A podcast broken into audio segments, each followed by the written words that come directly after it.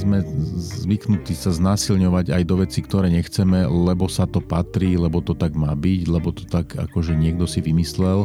Nejak ústať to, že no dobre, no tak hold, teda nazvem to tak, že bude konflikt, ale ja potrebujem, poviem to tak, že uchrániť tú svoju ženu a to svoje dieťa pred tými nájazdníkmi, ktorí teda tu teraz chcú akože ísť oslavovať toto narodenie a to dieťa.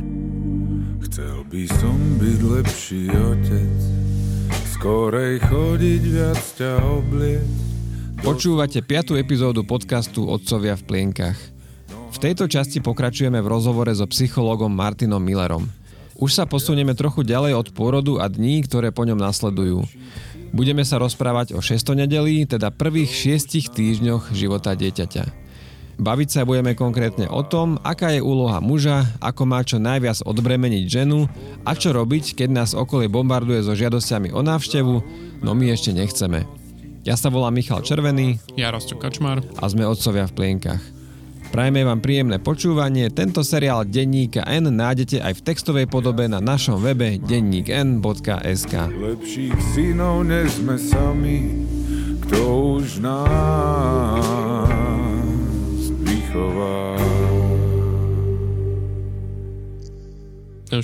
nedelie je teda obdobie, keď už je dieťa doma, zoznamujete sa s ním aj ty, aj vlastne tvoja partnerka.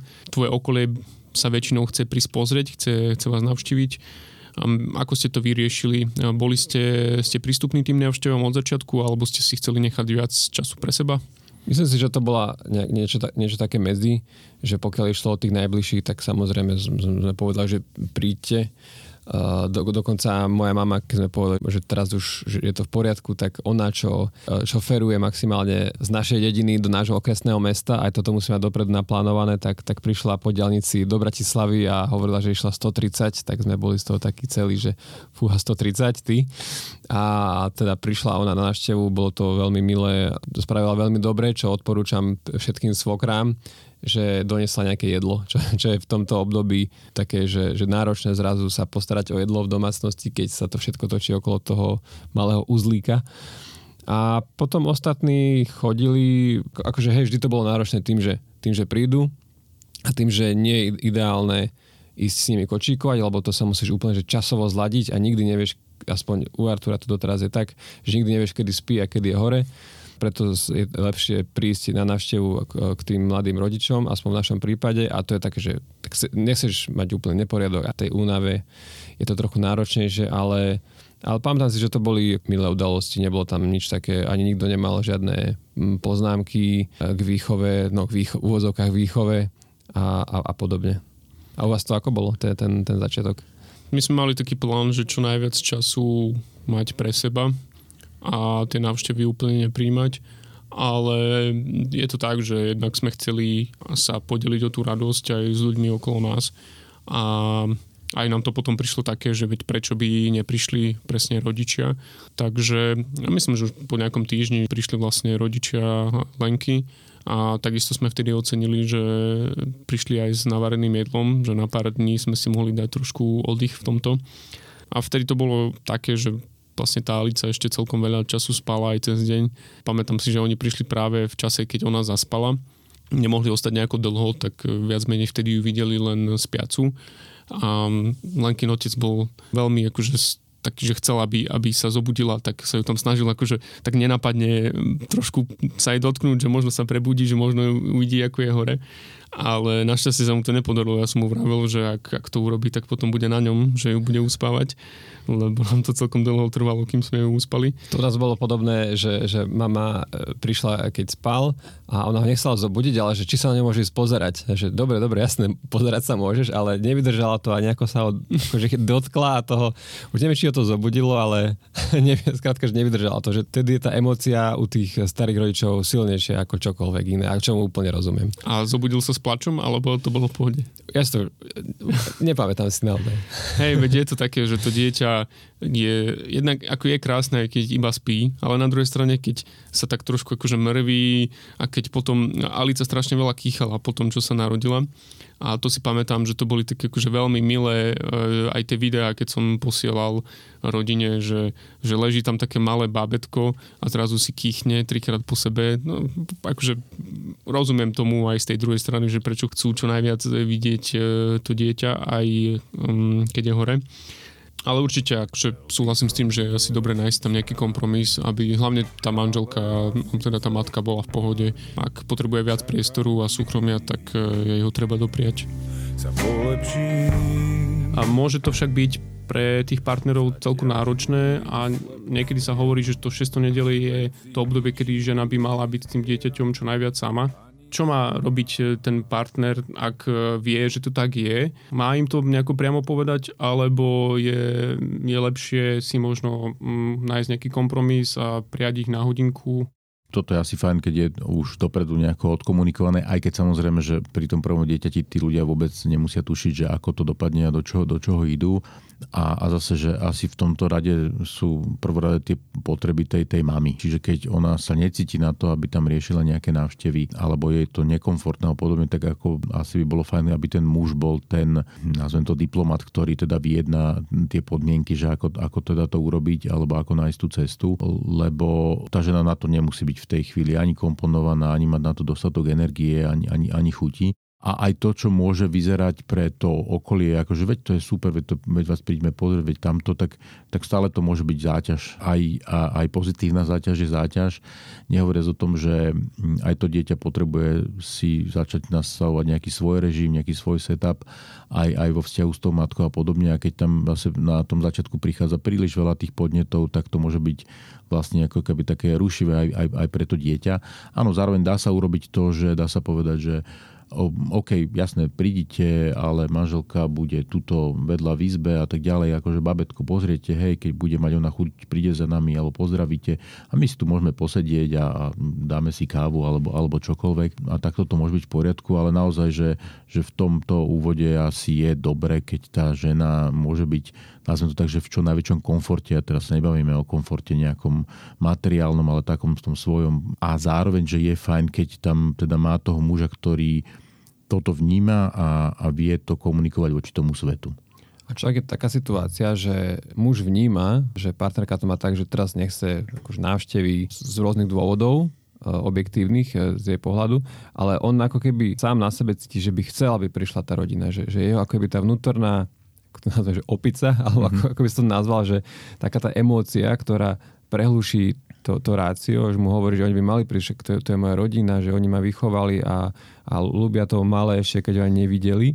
Takže že čo spraviť s tou emóciou, že môže mať ten muž aj pocit, že taký ten nenápadný, že teraz ona nechce ukázať to naše dieťa mojim rodičom a že čo mi to tu robí. Že to už potom zase začíname viac riešiť svoje ego a svoje potreby, než potreby ženy a toho dieťaťa. Alebo potreby tých druhých ľudí. Alebo potreby tých druhých ľudí, hej, presne, lebo tak to nevždy to musí byť akoby motivované týmto, môže to byť niekedy motivované akoby nejakým strachom alebo niečím takým, že aha, a teraz keď našim poviem, aby nedošli, tak sa urazia a bude to zlé a neviem čo. Áno, a že to sú také tie všelijaké emocionálne pásce, v ktorých sa môžeme zrazu začať ocitať. Asi je tu dobré zase na toto sa pripravovať dopredu a vedieť, že aha, tak toto prípadne môže hroziť a toto prípadne môže nastať. Možno to komunikovať už dopredu aj tej svojej rodine, keď vieme, že teda máme tu takéto veci a toto by tu mohlo hroziť.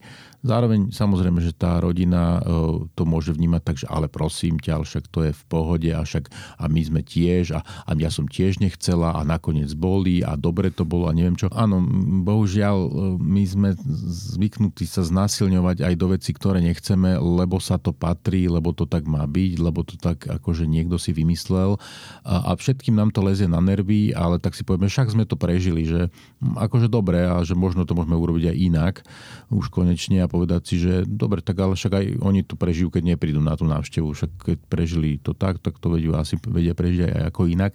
Čo sa, ja rozumiem, že veľmi ľahko povie takto, na druhej strane, že v tých vzťahoch to vôbec také jednoduché nie je. Zvlášť, keď človek akoby nechce ísť do nejakých konfliktov alebo podobne. Takže áno, toto sú potom veci, ktoré môžu vytvárať akože veľmi nepríjemné tlaky aj v tomto prípade na toho muža.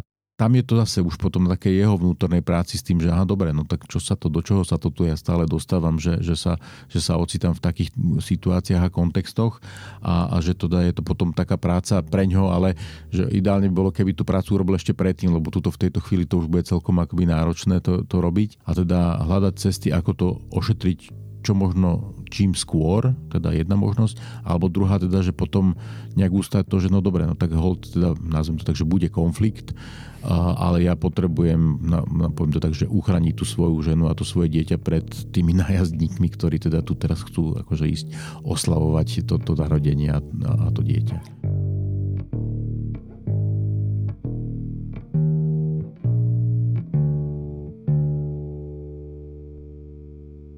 Skúsim to teraz znovu posunúť do takej pozitívnejšej roviny. Ten záujem rodiny a kamarátov môže byť aj veľmi príjemný, ak ho nie je príliš veľa. Alebo ak je človek extrovert, s čím sa nám to veľmi ťažko počíta. Áno, ale treba aj pre extrovertov túto otázku položiť.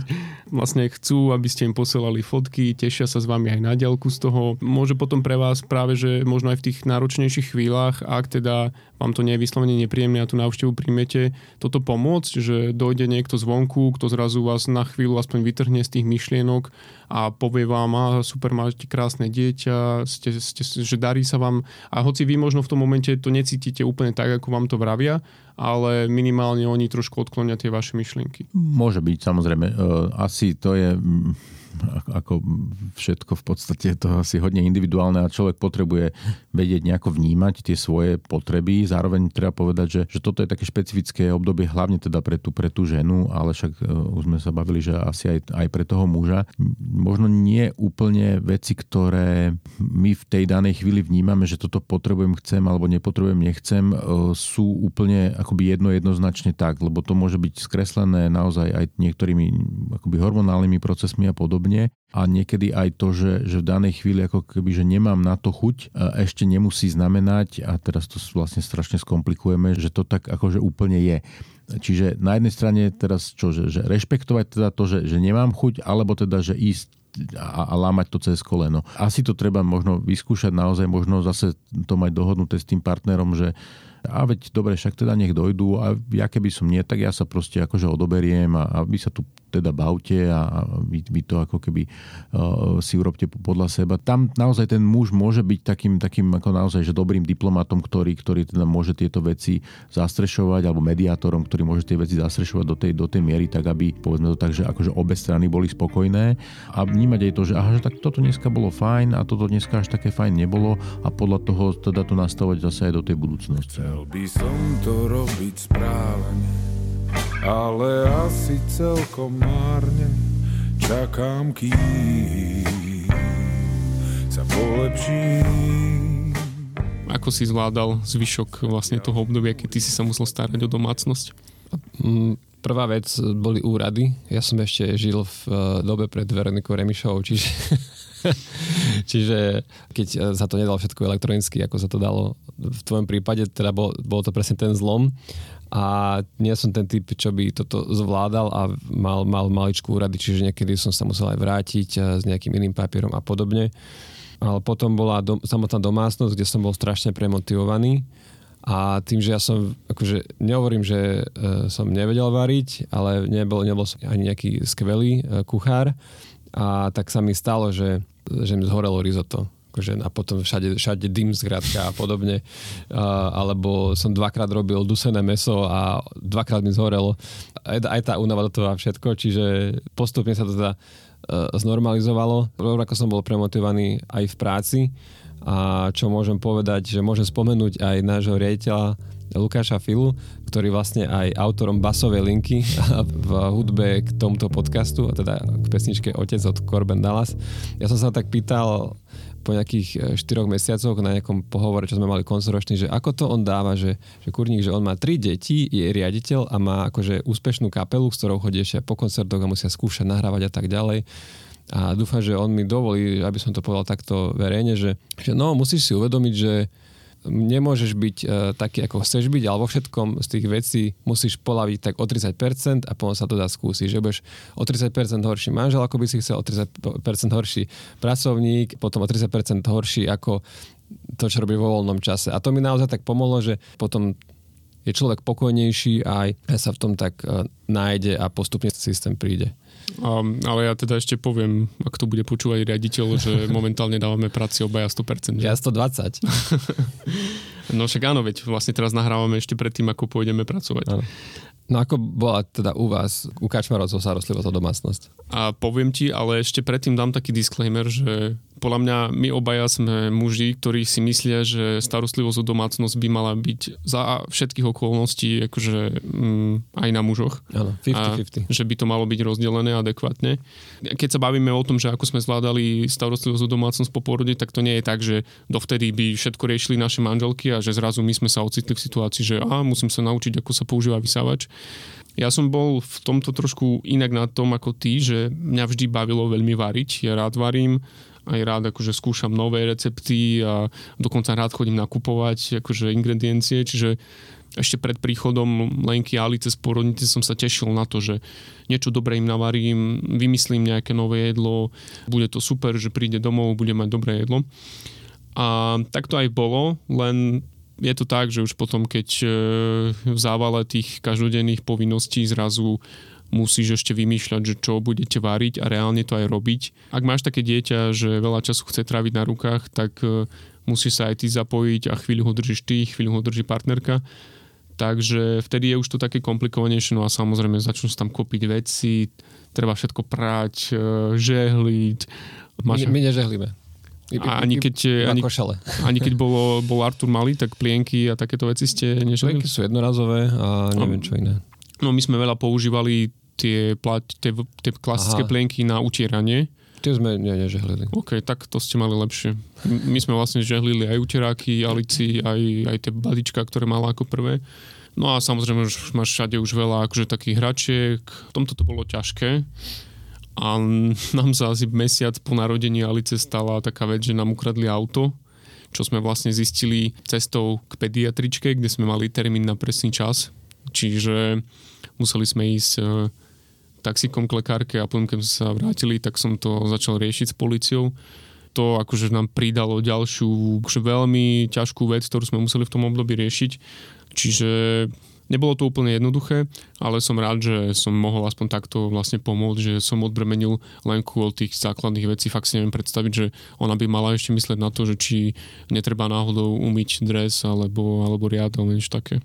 Celkovo je dobre vedieť, že sa veci dosť, by som to povedal, že dramaticky zmenia a teraz dramaticky nemusí znamenať len, že v negatívnom slova zmysle, ale že pokiaľ ide teda o prvé dieťa, lebo tam ešte nevieme, že čo to znamená, určite je dobre vedieť, že prvé týždne budú znamenať výraznú zmenu v tom celom akoby setupe tej domácnosti alebo podobne. Asi, a to teda záleží už od toho, že ako si to tí partneri dohodnú, ale že asi to bude teda znamenať, že veľa tých povinností alebo vecí, ktoré sú spojené aj napríklad s tým narodením toho dieťaťa, ale potom aj s chodom domácnosti a tak ďalej, že bude fajn, ak ich preberie ten partner, lebo naozaj, že tá žena v tomto čase bude mať dosť čo robiť jednak sama so sebou a jednak tým novým človečikom.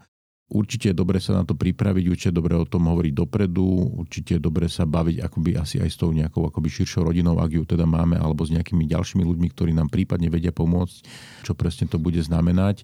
Ale samozrejme, že asi tá najväčšia zodpovednosť, alebo ten najväčší podiel asi padne na toho partnera.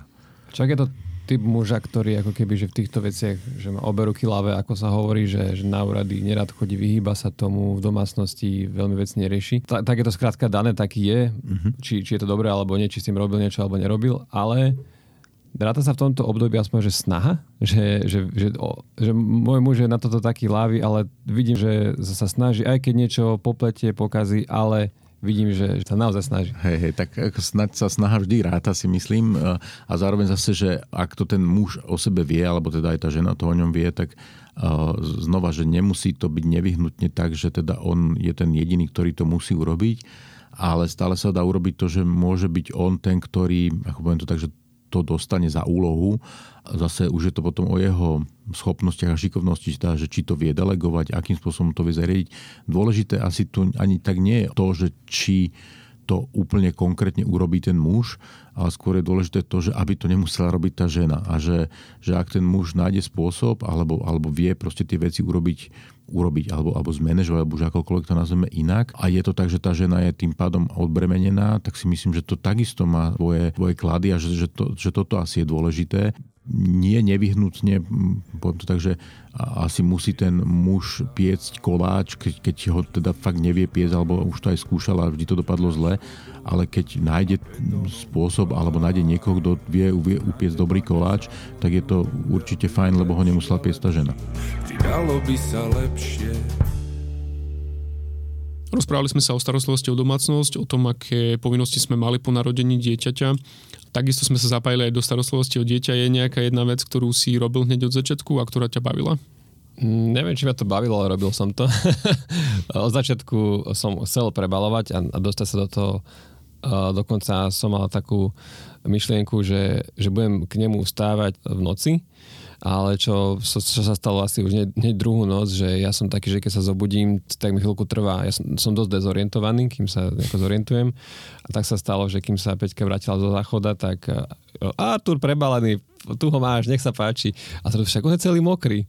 A tak to sa stalo to, že on sa na tej podložke počas prebalovania pocikal a som si ja nevšimol a no skrátka celé zle a tak potom Peťka povedala, že takže tak je ona hore, tak ona bude teda noci prebalovať, čo mi teda dosť pomohlo, že bol som aj oddychnutejší a potom som vedel byť platnejší na druhý deň. Verím tomu, že niektorým mužom sa môže stať, že majú strach z niektorých vecí, hlavne lebo to dieťa je strašne krehké a potom sa nedosanujem k ďalším veciam, možno ak ten vzťah medzi partnermi nie je ideálny, tak partnerka prestane dôverovať tomu partnerovi a dostám sa do takého blúdneho kruhu, že ona tomu nepúšťa, on už potom ani veľmi nechce a tak ďalej a skončí sa to tým, že čaká, kým má dieťa 3 roky, aby s ním vedel niečo akože on spraviť.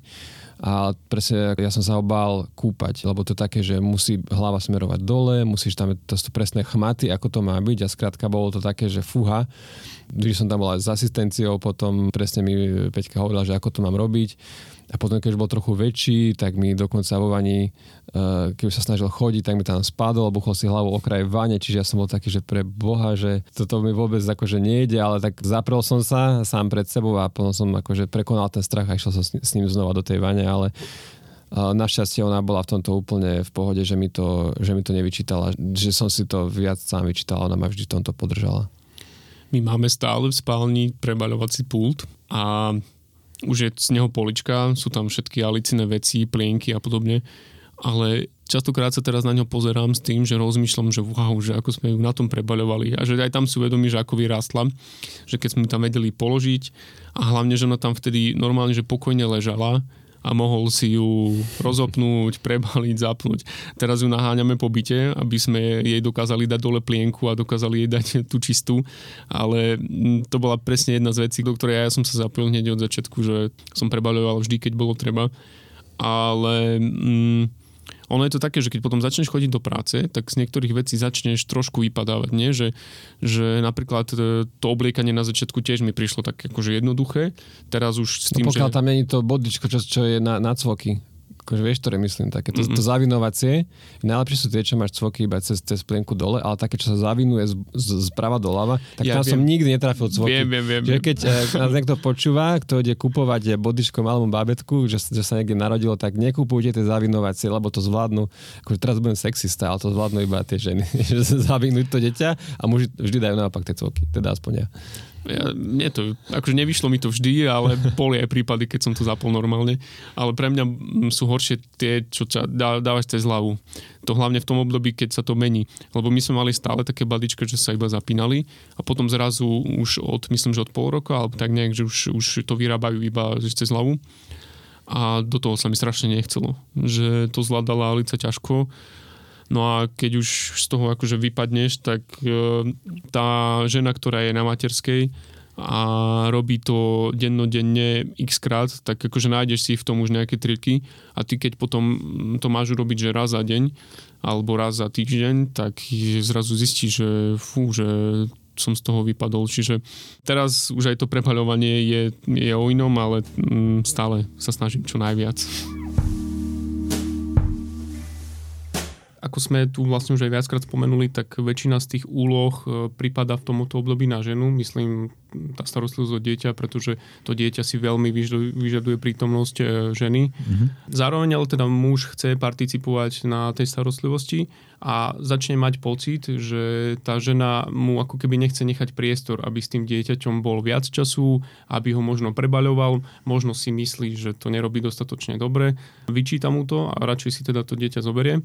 Má ten muž v takom prípade naliehať na tú ženu, že aby mu to dieťa dala viac, aby ho nechala starať sa o ňo, alebo má jej nechať priestor na to, aby sa ona ako prvá zžila s tou svojou novou úlohou? Asi to tiež nebude úplne riešenie, že buď alebo, že asi to bude skôr riešenie v tom duchu toho zase akoby rozprávania sa o tých veciach, že čo to je teda to za tým. Veľa z týchto vecí, o ktorých sa bavíme, sú to dobré témy preto, lebo je dobré, keď sa o tomto možno tí ľudia bavia už dopredu. Už povedzme počas toho tehotenstva alebo počas toho, ako sa chystajú na to, že by teda chceli mať dieťa. A teda zároveň aj keď sa navzájom poznajú, že vedia, že aha, že tak ona je taká, že to všetko musí byť úplne takto presne na milimetra a tak ďalej. A hovoriť spolu už dopredu o tom, že trochu mám z toho obavy, lebo ja možno taký úplne nie som a zároveň by som akoby nerad bol proste niekde vynechaný alebo podobne. Jasné, že to ľuďom akoby, že nenapadne dopredu, ale zase, že už keď možno počujú takýto podcast, tak si povedia, že aha, že to mňa nenapadlo sa o tomto baviť, ale že poďme sa o tom baviť.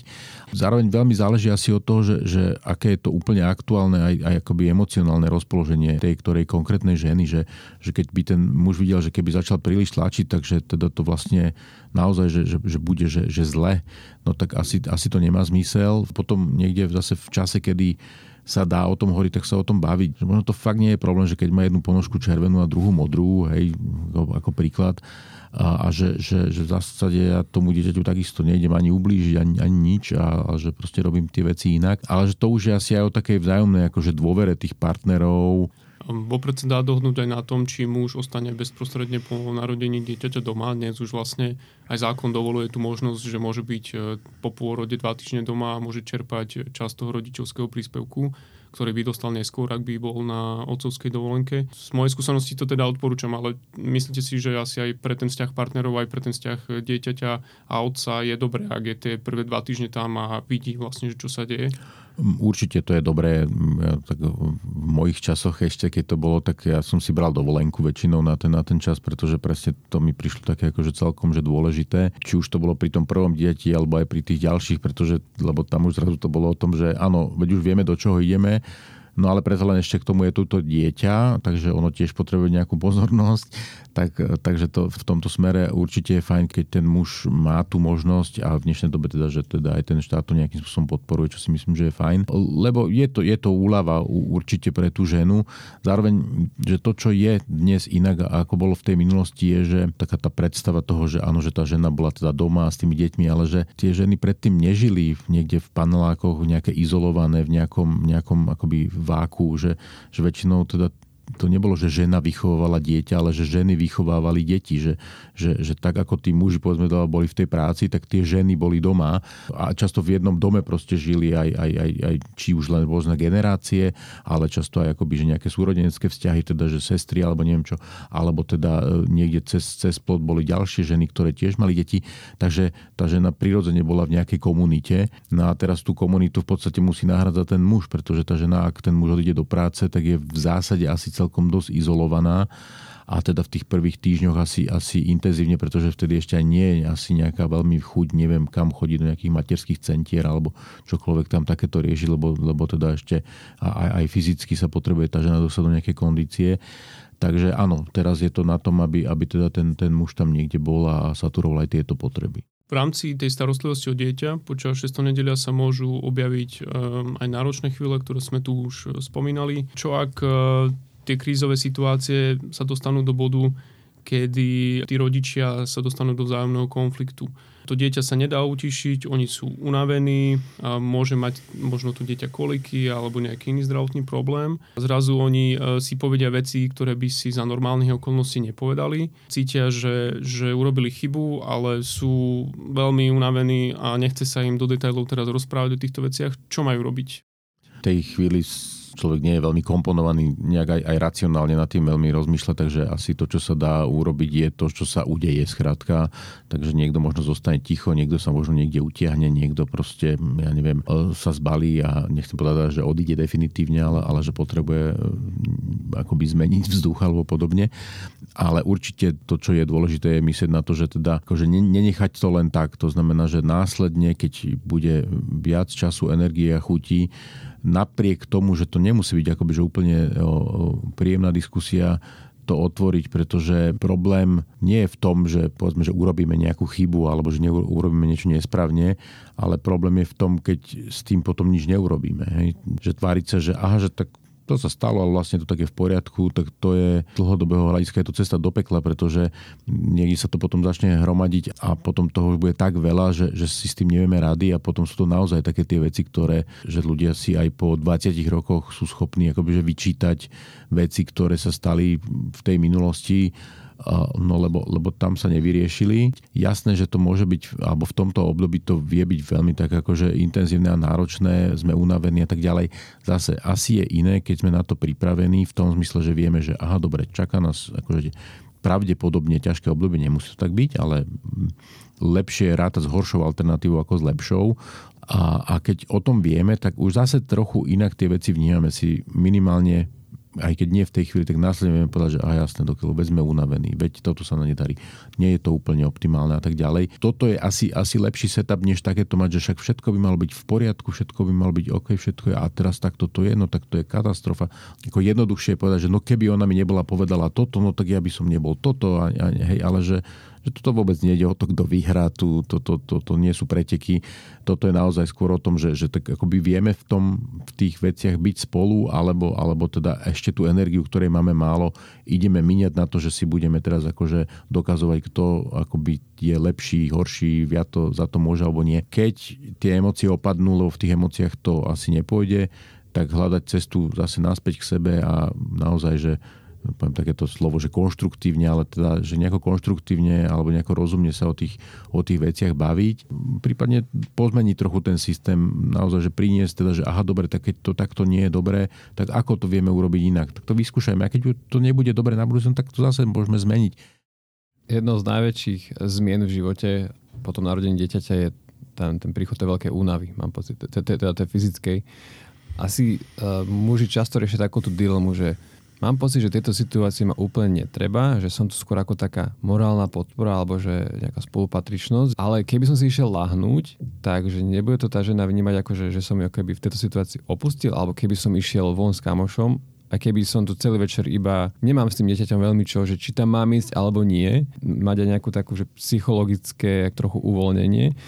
Tak ako možno aj túto dilemu v sebe rieši, lebo sú asi viaceré typy mužov, tí, ktorí zostanú z tej spolupatričnosti, tí, ktorí odídu, však čo je tu, ja budem robiť, však som navaril a idem teraz von na pivo.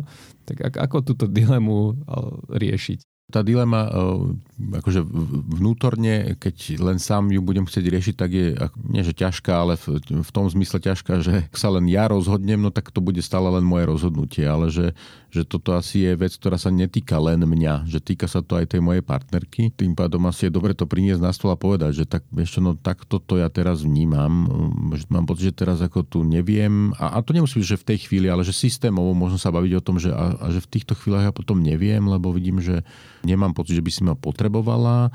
Zároveň ja si viem predstaviť, že by som v tom čase mohol toto alebo ono, ale neviem, aké by to pre teba bolo, lebo a tak ďalej. Že normálne sa o tom, že porozprávať a počúvať, čo na to tá partnerka povie, lebo niekedy povie, že aha, dobre, jasné, to som ja nevedel, tak však kľudne akoby choď, alebo sa dohodnú na tom, že keď to takéto nastane, tak mi to povedz a ja ti v tej chvíli poviem, že teraz takto a teraz takto. Tá žena možno tiež nevie dať akoby bianko šek, že teda, že vždy to bude takto, že môže povedať, že minule napríklad by to bolo pre mňa úplne v pohode, ale teraz keby si chcel, tak fú, tak teraz fakt sa na to necítim.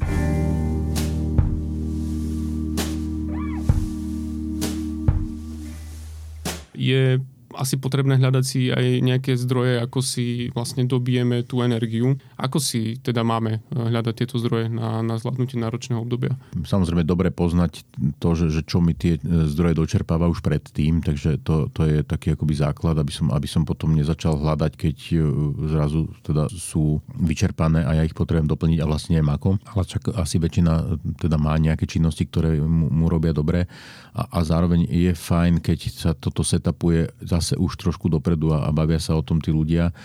Keď sa bavíme o 6 nedelí, tak to je asi čas, kedy to môže byť akože také náročné a zase myslím si, že keď aj na povedzme nejakých 4, 6, 8 týždňov človek vynechá nejaké svoje pravidelné činnosti, tak sa svet zrejme nezrúti, ale na druhej strane treba aj nadmyslieť na to, že aj tá žena teda si občas možno potrebuje akoby odskočiť od toho dieťaťa alebo tak a teraz sa nebavíme o tom, že ona potrebuje niekam na víkend odísť, ale že keď si tí manželi alebo partneri vedia to nastaviť tak, že dobre, tak ja mávam voľné popoludnia v útorky a v útorok teda neprídem rovno z práce domov, ale idem ešte a to už je jedno, čo mám, či idem do posilky alebo behať, alebo sa stretnem s kamarátmi a ona má, myslím si, že štvrtky a ja sa vtedy akoby dojdem z tej práce a ona si na pár hodín vybehne von alebo len mi povie, vieš čo, že tak vybehnite vy teraz von s dieťaťom a ja si tu len proste pospím alebo upracem alebo čokoľvek. A to upratenie nemusí byť len o tom, že takéto bežné, ale že tá žena vie, že napríklad že toto je robiť dobre, keď si proste tie veci urobí a tak ďalej, že nám to môže písať, že nemusí upratovať, kašli na to, oddychni si, ale že pokiaľ ona vie, že toto jej teraz urobí dobre, tak to môže byť dobre. Vnímať v tom tam tie svoje potreby a vnímať aj to, že áno, no tak tie budú akože obmedzené logicky, lebo proste teraz už sme nie len dva, už sme traja a tento malý človečik potrebuje toho času akože že pomerne intenzívne veľa, ale zase aj pre nás a postupne aj pre to dieťa je dôležité, že vedieť a vrastať do toho, že nie len to dieťa má potreby, ale že aj my máme potreby a že tiež sú dôležité tie potreby a že nie je dobre pre nikoho, ani pre to dieťa nie, keby sme my teraz akože sa zrazu všetkých tých svojich potrieb vzdali, len aby sme sa sústredili na dieťa, pretože to potom ako keby nevytvára dobré podmienky na to, aby sa to dieťa naučilo vnímať aj potreby druhých ľudí. A čo ak to dobíjanie batériek súviselo so spoločnými aktivitami, ktoré tí partneri robili spolu a zrazu to nie je možné, spoločnú aktivitu sa nedá nejakým spôsobom zladiť s tým dieťaťom? Majú si hľadať nové hobby? Alebo... No áno, toto je asi taká náročnejšia časť, že určite v nejakom čase sa to hobby bude dať obnoviť, to akože je vysoko pravdepodobné. Zároveň iné, keď sa bavíme o prvých týždňoch a iné, keď sa bavíme, že už to dieťa je väčšie. Niekedy sa dá, ak sa dá teda zavolať nejaká tá stará mama, starí rodičia, nejaké stráženie, ak sa to dá, ak je to funkčné, ak ten model takto funguje. Prípadne teda niekto iný na to stráženie toho dieťaťa. To je takisto dobré aj pre ten pár, že teda môžu spolu vybehnúť, ja neviem, na večeru do kina alebo čokoľvek iné, čo mali radi.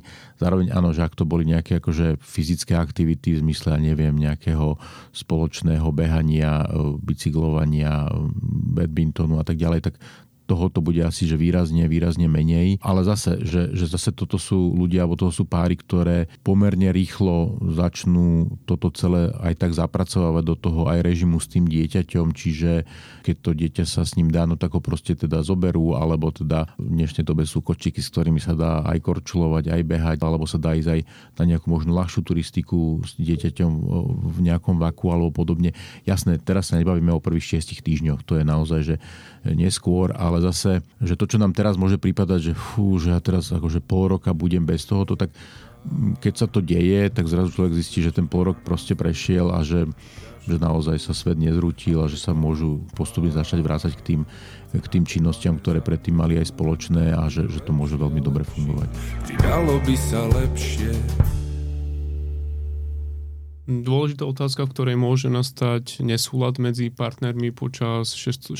nedelia je sex. Čo ak muž už počas tohto obdobia má túžbu po sexe a žena naopak, či už z psychických alebo aj z fyzických dôvodov nie je na to pripravená. Ako to má ten muž komunikovať? Má to tej žene povedať? Zase, asi je legitímne hovoriť o svojich potrebách, určite áno, to je jedna časť veci. Druhá časť je, že asi aj byť akoby vnímavý a otvorený voči tomu, že ako to teda má tá žena, lebo zase asi, ak ten muž je primerane vnímavý, tak asi nebude to chcieť za každú cenu, ale zase tváriť sa, že to nepotrebujem alebo nechcem a podobne, zase tiež je také trochu akoby falošné voči sebe samému.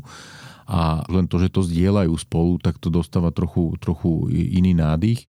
Sú aj iné prejavy ako len, neviem, pohlavný styk k tomu, aby teda si tí ľudia akože aj sexuálne nejako vyhoveli, a zase je to asi na nich, aby hľadali spôsob, že ako aj v tomto období naplniť tie potreby, respektíve ak aj teda nenaplniť, tak ako byť vnímavý voči tomu, že teraz sa nenaplňajú a teda áno, rozumiem, že to je teraz pre teba ťažké.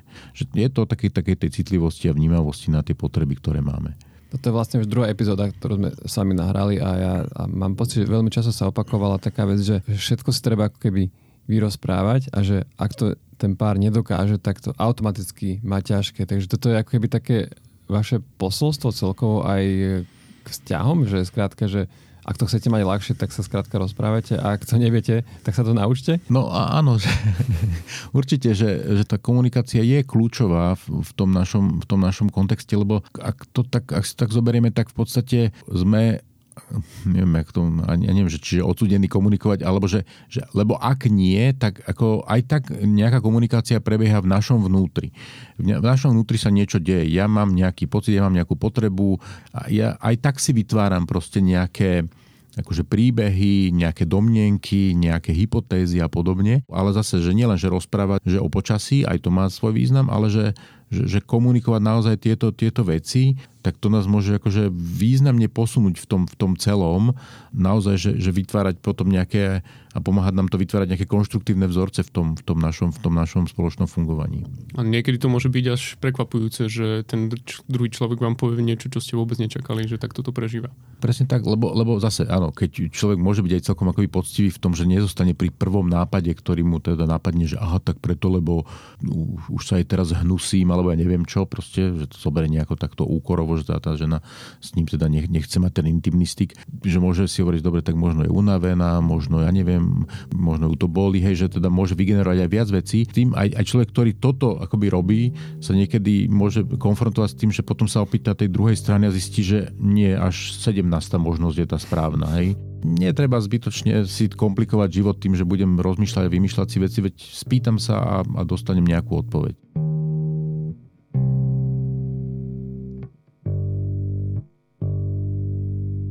Bavili sme sa tu viackrát o tom, že pomáha komunikácia nie len v rámci toho partnerského vzťahu, ale aj smerom navonok s ľuďmi z nášho okolia. A asi je prirodzené, že pomáha, ak zdieľate tie vaše rodičovské skúsenosti s nejakými kamarátmi, ktorí majú takisto deti. Čo ak počas toho obdobia prvých týždňov nastane situácia, keď vy to máte strašne ťažké, to dieťa plače, neviete ho uspať, v noci sa často budí, má koliky, prípadne má niečo ešte ako keby ťažšie z toho zdravotného hľadiska. Potom sa rozprávate s nejakými známymi, ktorým takisto v nejakom približnom čase sa im narodilo dieťa a oni vám povedia, že všetko je super, dieťa spí v kočíku, spí doma, bez problémov sa prisaje, s ničím sme nikdy nemali problém. Nemôže to vo vás potom vyvolať také pochybnosti, či vy nerobíte niečo zlé, prípadne začať ako keby spochybňovať aj to dieťa, že či ste nejakým spôsobom niekde neurobili chybu? Asi môže, pravdepodobne sa to udeje. Na jednej strane, na druhej strane zase si môžete povedať, že no ale aký dobrý deň sme spravili tým druhým, lebo keď ty si teraz povedeš, že aké majú zlatičko, tak budú o to šťastnejší. Áno, samozrejme, keď sa narodí dieťa, ktoré má nejaké špecifickejšie akože potreby a požiadavky, a teraz dnes sa nebavíme o nejakých ako naozaj že vážnych veciach, tak iste, že to je veľká záťaž a iste, že asi je taká prirodzená tendencia akože pochybovať o sebe a hovoriť, že či to úplne robíme dobre a podobne. Zase keď sa človek akože trošku stretá so širším okruhom ľudí, tak vidí, že tie deti sú rôzne a že aj iní ľudia možno riešia veci alebo riešia nejaké iné veci. Stále však doba sociálnych sietí veľmi podporuje, že zdieľame len to dobré. Hej. Takže môže sa stať, že to dieťa je rovnako možno problematické v niektorých momentoch, ale tí rodičia teda marketingovo vystavia len to, čo funguje a to, čo je v pohode a to, čo je OK. ja si myslím, že je fajn, keď sú ľudia ochotní zdieľať aj to, že hej, ale že toto je náročné a toto je ťažké, pretože takéto, nazvem to tvrdo trochu, že to zdieľané utrpenie, aj keď vlastne nie je to nejaké brutálne utrpenie, ale áno, tak je ľahšie ako také, že vlastne teraz vidím len také tie stále vysmiaté, úžasné, skvelé deti a to moje dokonca aj plače. No tak to mi robí tiež akože celkom veľkú diskrepanciu medzi tým, že teda, že realita versus to, čo vidím, ale pravdepodobne realita aj tých detí, ktoré akože spia v kočíku a tak ďalej, je aj taká, že aj oni občas plačú, aj s nimi je to náročné. Že nikdy nevieme, čo predchádzalo tomu, kým to dieťa zaspalo v tom kočíku. To som presne Rasovi hovoril vždy v kuchyni, keď bol taký zúfalý z toho, že jeho Alica nechce spať v kočíku. No, my sme nemali kočíkové dieťa a už je to za nami. Túžiš po viac pozornosti, po záujme o drobnosti. Zakončíme túto epizódu pozitívne, pretože otcovstvo je naozaj krásna a poviem to tak až poeticky magická vec, tak povedz mi nejaké magické momenty z tvojho otcovstva, z týchto začiatkov. Jeden z takých tých magických momentov bol, si pamätám, že prvýkrát som si Alicu dal na nohy, ale tak, že vlastne ja som bol opretý o posteľ, dvihol som nohy a ako keby ju som si dal tvárou ku mne. A ona tam tak ležala na mojich nohách a pozerala sa na mňa, akože ja som si myslel, že sa aj usmieva, samozrejme, že sa neusmievala, ale ja som to tam videl. Tak to bol jeden z takých tých a to je taký ten moment, pri ktorom si aj teraz spätne uvedomíš, že ako sa to dieťa mení, lebo v dnešnej situácii už by sa tam ani zďaleka nemestila a my sme to potom pravidelne opakovali a na tom bolo vidieť, že ako týždeň čo týždeň už to bolo iné a že už tam potom nemohla byť. A ja som mal strašne rád tie momenty, keď sme išli sa niekam prejsť. Tým, že Alica nemala rada kočík, tak sme ju mali v nosiči, väčšinou teda Lenka. A sme chodili na kávu niekam, prechádzať sa. Ešte si pamätám ako jeden z takých tých veľmi pekných, príjemných momentov. To bola prvá návšteva mojich rodičov, keďže ja som z Michaloviec a bývam v Bratislave. Tak tí rodičia prišli, myslím, že až niekedy po mesiaci, že to bolo celkom ťažké to skoordinovať. Tak to bolo tiež také veľmi pekné, lebo podľa mňa, že keď sa bavíme o tom, ako sa mení vzťah s partnerkou, tak je zaujímavé aj to, ako sa mení častokrát vzťah s rodičmi, že zrazu máte akože iné témy a rozumiete si na nejakej inej úrovni. Čiže asi to mi tak ako to hlavne napadá. Obaja sme fanúšikovia Foo Fighters a ty tu máš v poznámkach, že zaspala pri Everlong, tak to mi povedz viac k tomu. Áno, keď sme ju nevedeli v tých prvých týždňoch uspať, lebo veľa plakala, tak sme začali púšťať hudbu. Lenka sa niekde dočítala akože v odporúčaniach od spánkových poradkyň. Jedna dávala, že jej strašne funguje, keď púšťa album Taylor Swift dieťaťu a že ona vždy pri tom hneď zaspí. A my, že no tak poďme to skúsiť, že či to náhodou nepomôže aj u nás, lebo už akože sme boli v situácii, že sme boli ochotní skúsiť skoro všetko. Tak sme pustili Taylor Swift a to bolo, že nič, vôbec, absolútne neprestala plakať. Tak potom som skúšal nejaké iné rôzne veci a prepol som to na Foo Fighters a na Everlong a zrazu proste Alica zaspala a ja som bol taký, že wow, že ešte pri tom úvode, alebo keď sa to rozbehne? To už si presne nepamätám. Myslím, že pri úvode ešte nie, asi keď tam už trošku hlučnejšie Dave Grohl spieva. Tak to som bol taký, že super, že ona bude po mne, že jej sa bude páčiť takáto hudba. A potom príde Baby Shark, uvidíš. Hej, a vlastne teraz, čo chce počúvať najviac je Shakira. Takže máme trošku odklon od Foo Fighters.